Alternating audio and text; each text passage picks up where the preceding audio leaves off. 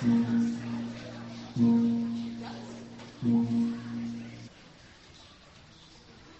morning.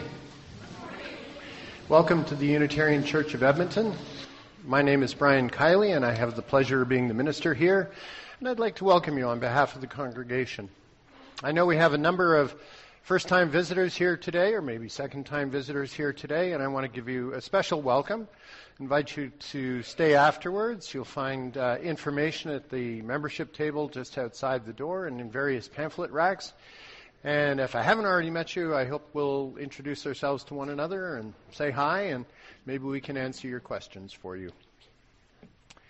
The Unitarian Universalist, by the way, it's a good day for newcomers because this is kind of a basic what Unitarianism is all about service. So hopefully you'll find that helpful.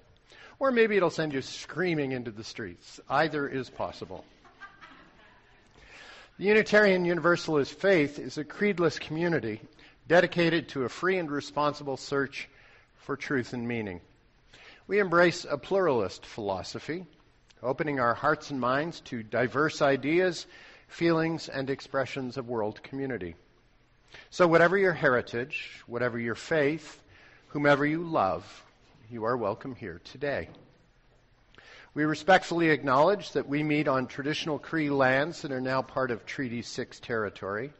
It's a historic gathering place of indigenous peoples of very diverse range, from Cree to Blackfoot to Métis to Sioux to Dene to Ojibwe to Saulteaux to Anishinaabe, Inuit, and many others whose histories, languages, and cultures continue to enhance our vibrant community. We recognize that everyone here has a role to play to help build the community. We can do so by cherishing old friendships and by opening our circle to include newcomers. We give thanks to those who work on behalf of our community every day. And we acknowledge the volunteers who make the Sunday mornings run so smoothly. We ask that you take a moment to ensure that your devices are silenced. And for those who need help with hearing, Jeff, our usher, has audio devices that are available to you, and he'll be happy to share them with you, and they are very simple to use. We're all glad to have you with us this morning. We hope that you find something in the service today that nourishes your spirit and helps you find and keep your balance in this world. We open our service today with a prelude, an offering of music for a quiet time of contemplation.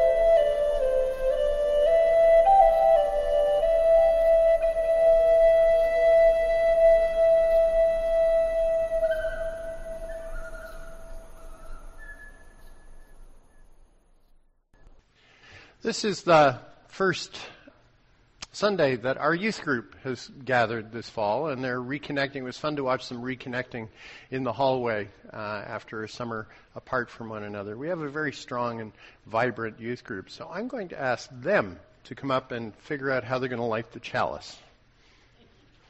Come on up. It's like one candle, one flame, you know, so do the best you can. But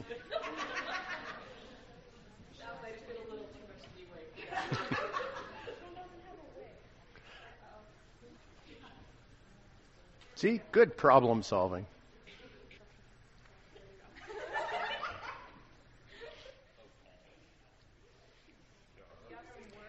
I do have some words by Erik Walker Wikstrom. When we light our chalice, everyone focuses on the flame. Yet it is the paraffin of the candle, the cotton of the wick, the potassium chlorate and sulfur of the match, and the oxygen in the air around us that makes that flame possible. As leaders and members, we are not called to be a lone beacon on the hill. Rather, we are meant to work together so that we might together shine. Thank you, guys.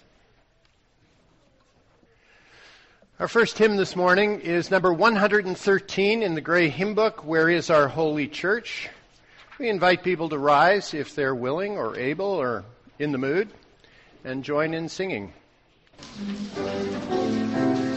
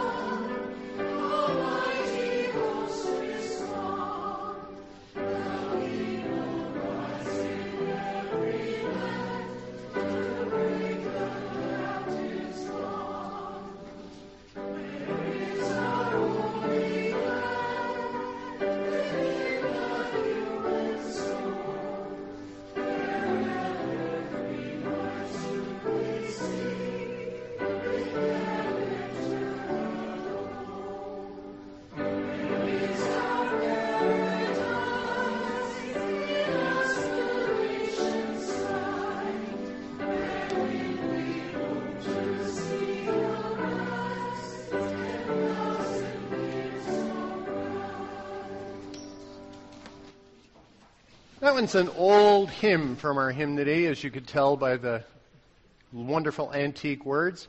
But the message of it is actually very much what the sermon is about today. Our holy writ, the scripture. Well, the scripture is, it's in the human heart. Where is our salvation? In aspiration sight. It's up to us to hope for what salvation is going to look like.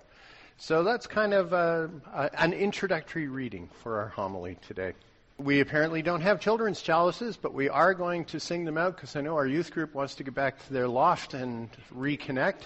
Uh, it's number 359, the song to sing them out today. 359. And remain seated for this one.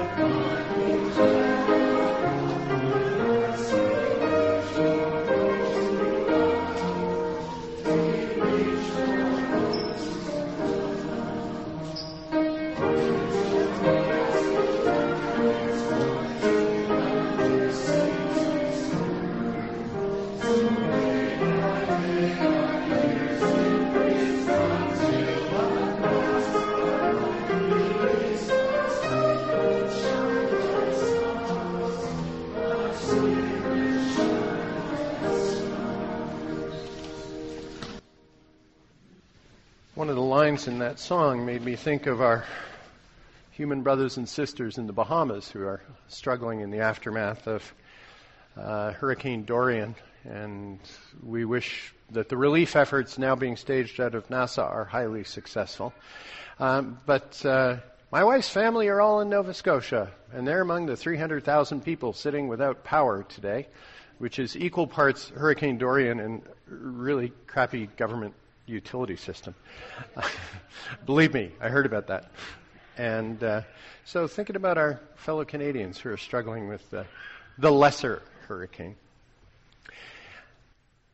Our church is governed not by a creed, but by a set of principles. And We're responsive reading today. The Reflection on Seven Principles by Michael Solowasser lists the principles in bold, which I will read, and offers a small commentary on each one, which I hope you will read. And you'll notice the odd first phrase is actually because it's part of the bylaws of our national organization rather than a freestanding act of Scripture. We, the member congregations of the Canadian Unitarian Council, covenant to affirm and promote the inherent worth and dignity of every person. We promote the first and most high principle of creation by opening our pulpits to all we affirm the dignity of every person when we value their thoughtful and heartfelt opinions and not provide forums to express them. Justice, equity, and compassion in human relations. Speech challenges the injustice and and in the world, we are called to do so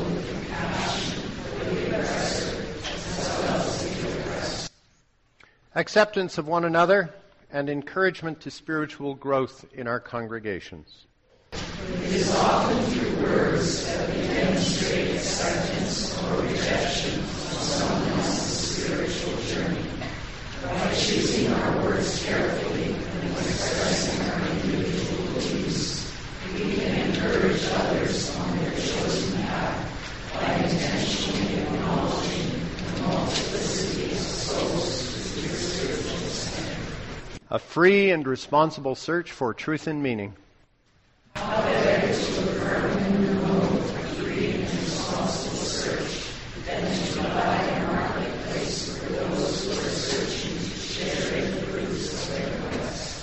The right of conscience and the use of the democratic process within our congregations and in society at large.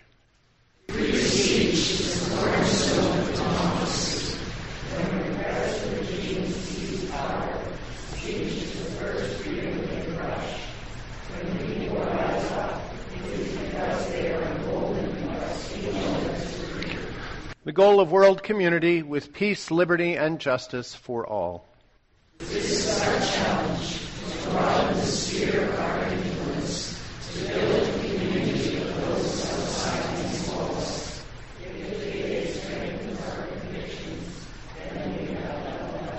Respect for the interdependent web of all existence of which we are a part. We are instantly connected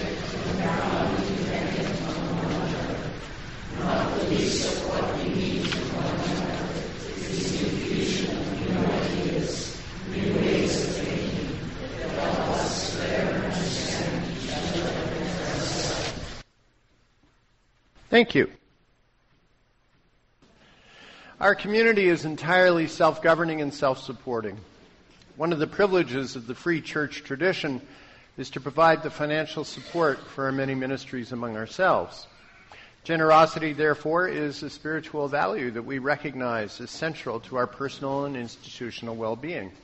But in addition to supporting the church community, we also make a monthly commitment beyond our walls. One half of the unidentified cash that comes in each week is given to an outside organization. Some are local, some are national, and some international. This month, we're sharing locally ish uh, with Camp Firefly, an organization that provides summer camps and meeting spaces that are safe for lesbian, gay, bi, queer, trans youth in our community. It is work that we've supported a long time and believe saves lives. You're invited to participate in this celebration of giving as the ushers come around with the plates. There are envelopes, if you like, in the inside cover of your hymn books if you wish to get a tax receipt at the end. Many of our friends and members give monthly, so not everybody puts money in the plate. And if that's going to be you today, don't worry about it. You're still welcome here. Ushers, do your thing.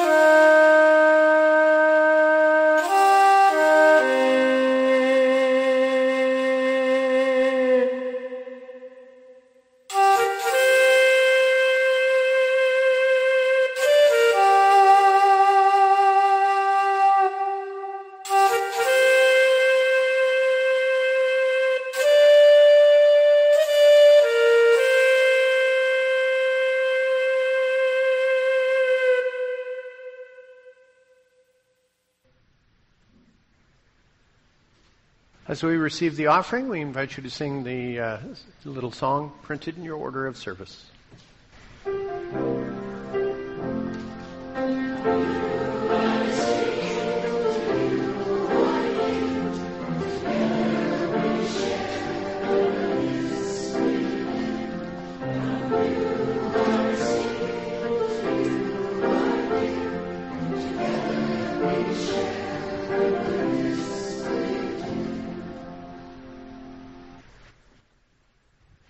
Have a reading by Peter Morales, who was a former president of the American Unitarian Universal Association. It's called Experience Connection. What does deep spirituality feel like to you? Spirituality is impossible to define and difficult to describe. For me, it feels like connection. Connection to myself, to others around me, to the earth and all of creation. Connection to myself feels like deep peace, awareness, calm, authenticity. Connection to others feels like compassion, community, acceptance, and enduring love. Spirituality is not an idea, it is an experience. When I experience connection, dividing lines disappear, inner conflict gives way to integrity, the line that separates my individuality from others fades. We become one. I find connections with my deepest self in times of solitary practice and reflection I find connection with others in community, often in worship. All the great spiritual traditions teach this. We so very much need to experience our world. We need to let go of controlling our world and allow ourselves to become one with it. We find ourselves when we lose ourselves. May we connect really connect. Because when we do, it changes everything. Pulled another old classic hymn for just before the sermon today, number 358 in the Gray Hymn Book, Rank by Rank. And this is a hymn that's used every year at the Continental General Assembly to recognize the ministry the ministers who are coming in, the ministers who are retiring, the ministers who have died, the ministers who are moving to a different category. It's a big procession. Everybody's wearing robes. It's really kind of cool. It's a very sort of triumphant marching hymn, so I don't use it too much on Sundays. But it's fun. So, number 358, rank by rank.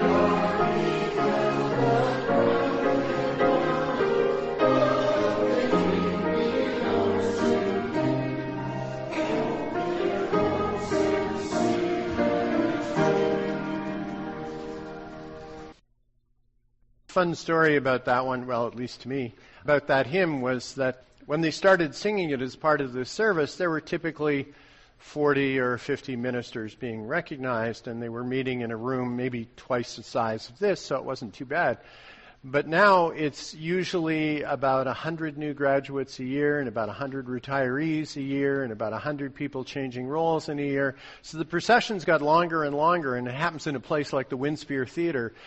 So about 20 years ago, they had to write another verse. It's in the middle, just to get us all in. And they do a big organ solo, and because it takes a while to move that many people, especially ministers, because we all talk in line. It's terrible.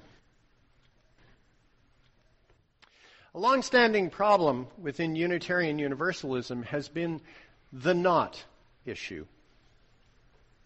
I don't mean not with a K here. I mean the what's a Unitarian? Well, we're not dot dot dot fill in the blank. We've all done it. Go ahead, admit it. It's okay. I will. I'll own it. We've all begun our answer to what's a Unitarian anyway by defining first what we aren't. We have no shortage of not answers, starting with, we're not Christian, and running all the way to, well, we're not really a church. Oh, yeah, I've heard that one too. Even I do the negative thing a little bit sometimes, for I'll often start to describe us as a non creedal church. Right before I say we base our faith on a set of principles and sources, not on a fixed set of beliefs. Eh, the not problem is okay for beginning a conversation, at least. In our culture, the word church usually connotes a Christian organization. People expect a Christian God, Jesus, the Bible, creed in some form, heaven and hell. Uh, it can be very strongly declared, or if you go to some United churches, very sort of, oh yeah, we have that too. Our approach is different. Those traditional rubrics are not bad things by definition. It's just that many of us have issues with how those beliefs are proclaimed and how those concepts are used. We find the certainty and accompanying dogmatic teachings of some of those expressions kind of hard to swallow. And so we are unable to find an outlet for our spirituality and belief within the creedal confines of such churches. We seek something else. We need something else. Our search comes from the same deep religious impulse as everyone else, however. Most people who participate in religious communities seek one or all of three things a sense of purpose and meaning,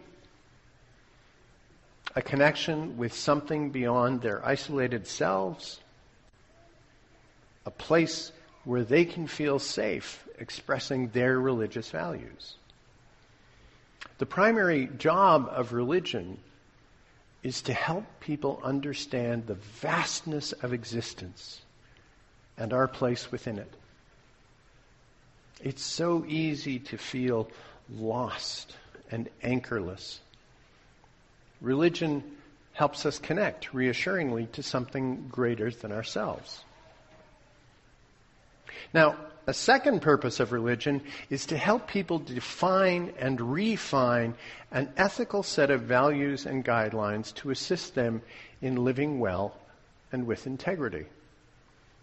And it needs to be up to date because there are always new challenges facing us. The world is forever changing, and we're always facing some new ethical dilemma that we never expected to encounter. Now, the idea of God, and I absolutely mean no disrespect to anyone's beliefs, but the notion of God or gods is just one way of serving those purposes.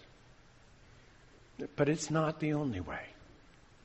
Now, God certainly is an answer to the questions of creation and meaning and ethics. And the various rules and precepts associated with a God are meant to define what it's like to live well. The problem is, that the moral answers of a few thousand years ago don't always adapt across time and culture.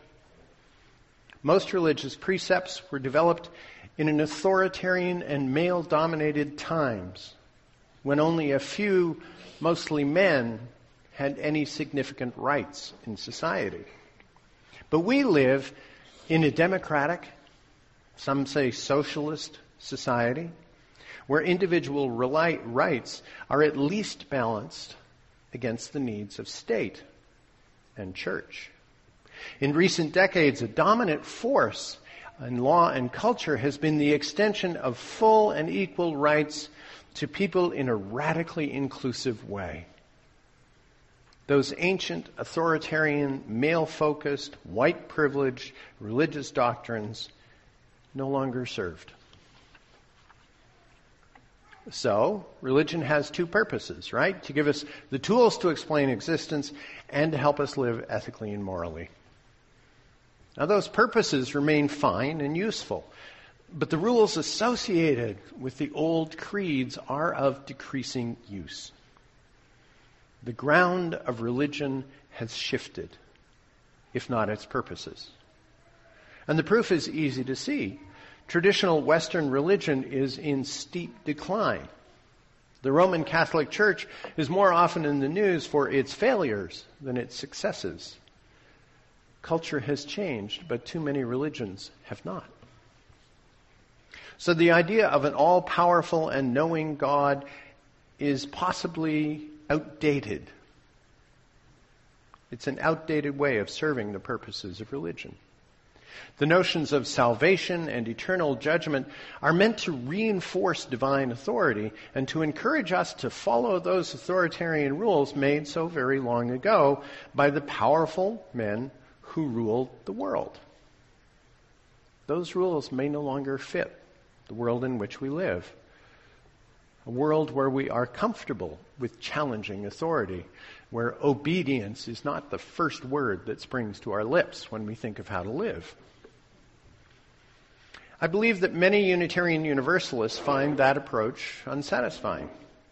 We want something different. We want something contemporary. We want a religion that speaks to and about the lives we live today and the issues and the challenges we are facing now. And our today is constantly changing. We want a religious approach that recognizes that fact. We want to consider those questions of meaning and connection with a measure of control over the answers resting in our own hands. We just don't want to be told what to believe. We don't trust what we're being told. We want to include scientific knowledge in defining our universe and then have a say in naming the spirituality of existence and connection that serves us right, that comes to us as an experience we feel in our bones, as Peter Morales suggested. We need the answers that are personally meaningful for us and that make rational sense. And when it comes to morality, we should be good people because it's the right thing to do. Not because we've either been promised something good or threatened with something bad if we don't behave. We're not three year olds. Some people who come to Unitarianism, and most of us come in rather than are born into this faith, are looking for something that won't fit within the confines of ancient creedal religion. And others who have no religious background are seeking an opportunity to think in religious terms in an age when religion just isn't all that cool. What connects the two groups is this idea of seeking. If you look at the front of your order of service, there's a little banner logo, and on top of it are the four words that define the, the major rubrics of our church's mission statement. And the first word is searching. Searching, learning, connecting, serving. Searching is the first thing that connects us in community.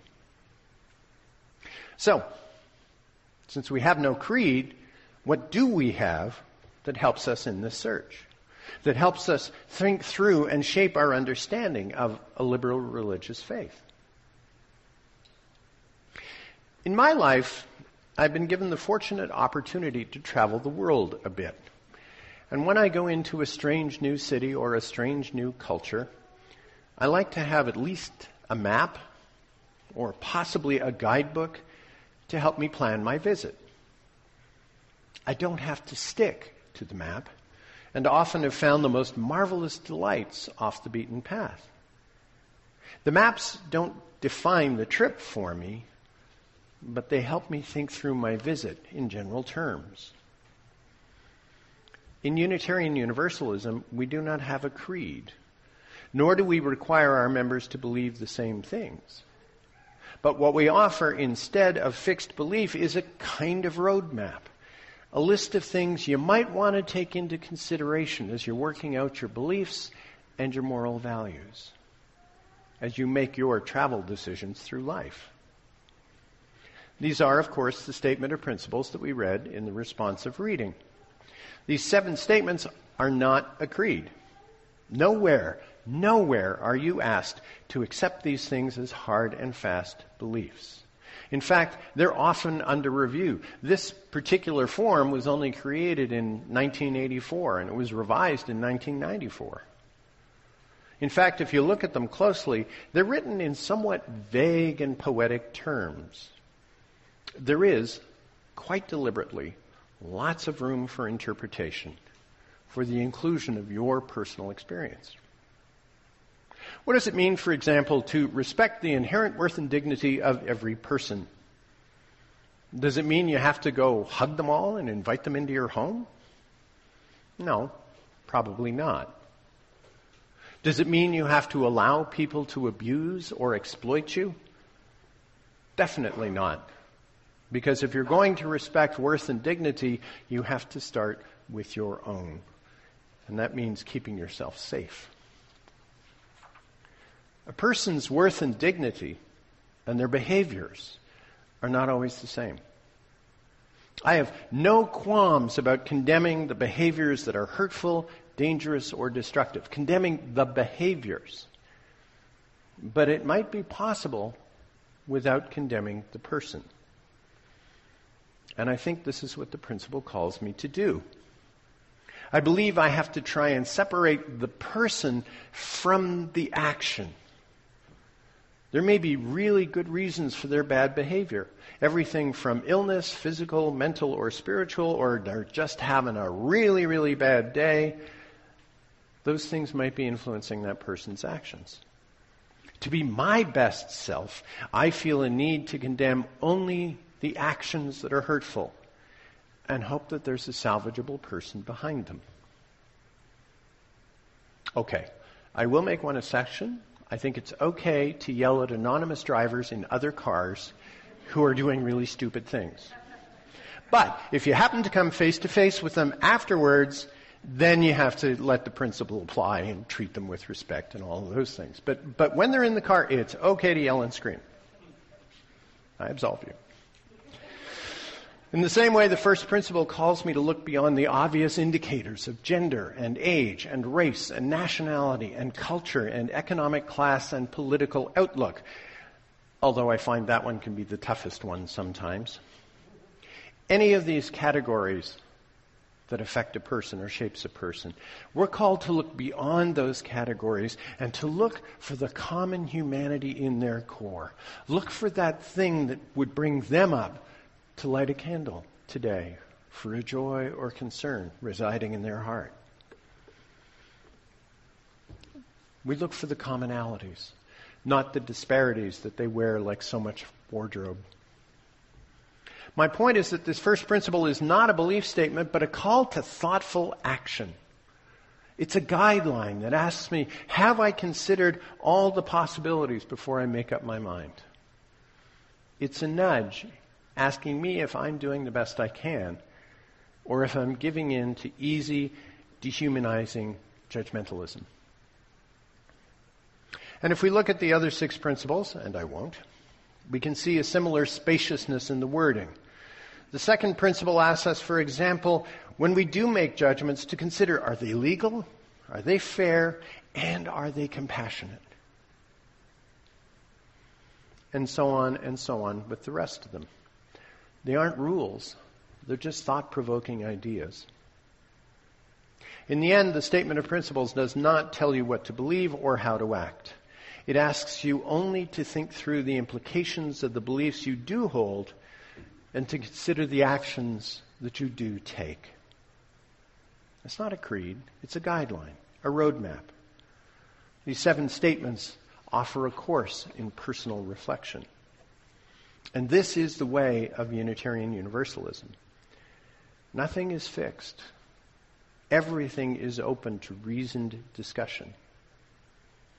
Following a creed is hard, but following a non creedal and ethical religious path might even be harder. For me, it's been a 35 year journey, and I'm far from finished. But I believe this path offers the world a different kind of salvation. The salvation of aspiration sight, as the first hymn said. There's nothing heavenly about it. For Unitarianism is a religion grounded in this life, this world. It is a here and now faith. We can't be naive enough to think that we're going to fix the world in our lifetime. There's simply too much brokenness. But we are each here called to do what little we can to make things better. Starting with making ourselves better. And if we do that, perhaps we can find some peace and some contentment in the act of living as well as we possibly can. Amen. As we prepare for a time of meditation. It's going to be slightly different. We have another responsive reading, so you'll be reading words, not just me. But we're going to begin with another hymn, a short one. The words are number 380 in the back of the gray hymnal, Rejoice in Love We Know and Share. And there are a variety of tunes, so Karen's going to play it through since it's only four lines and we can find out which tune we're playing. The tune is 372 if you want it. Me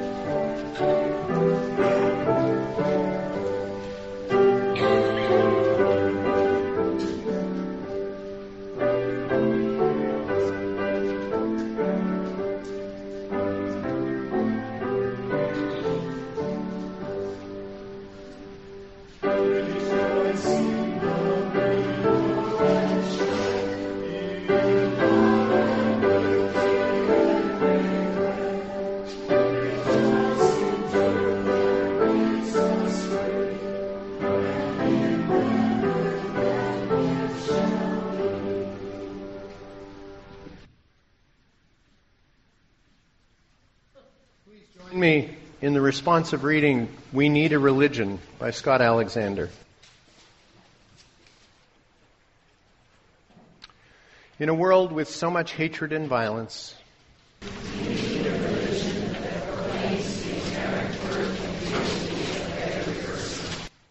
in a world with so much brutality and fear,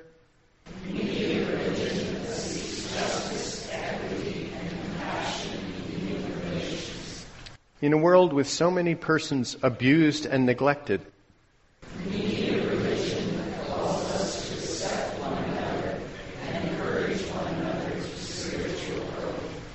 In a world with so much dogmatism and falsehood,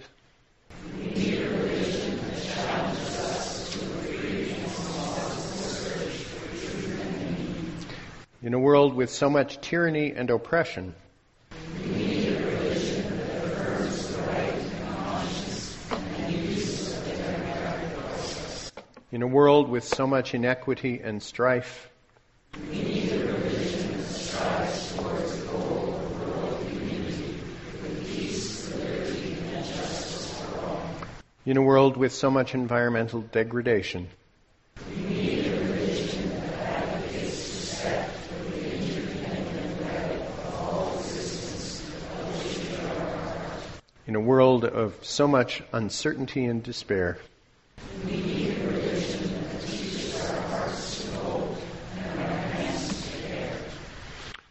I invite you into a time of silence.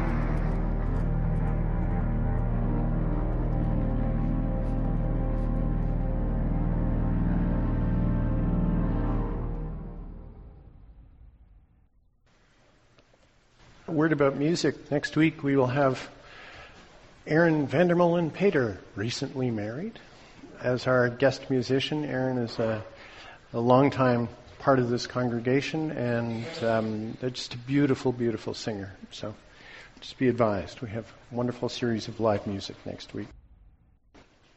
And a more modern hymn to finish off, very modern, written just a few years ago.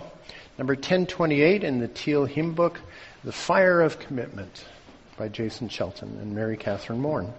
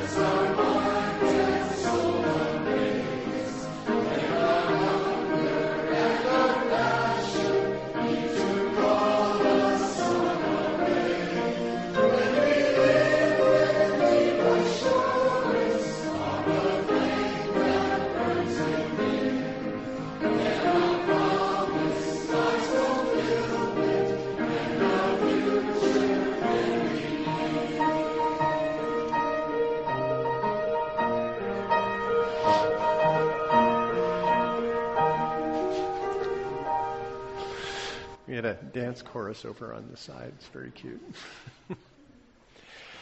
Our chalice is extinguished, but its light lives on in the minds and the hearts and the souls of each one of you. So I hope that you'll take it with you inside when you leave and share it with those you know, with those you love, and most especially with those you've yet to meet. It is our tradition to join hands and sing Carry the Flame of Peace and Love until we meet again, and then honor that most sacred of Unitarian rituals, announcements.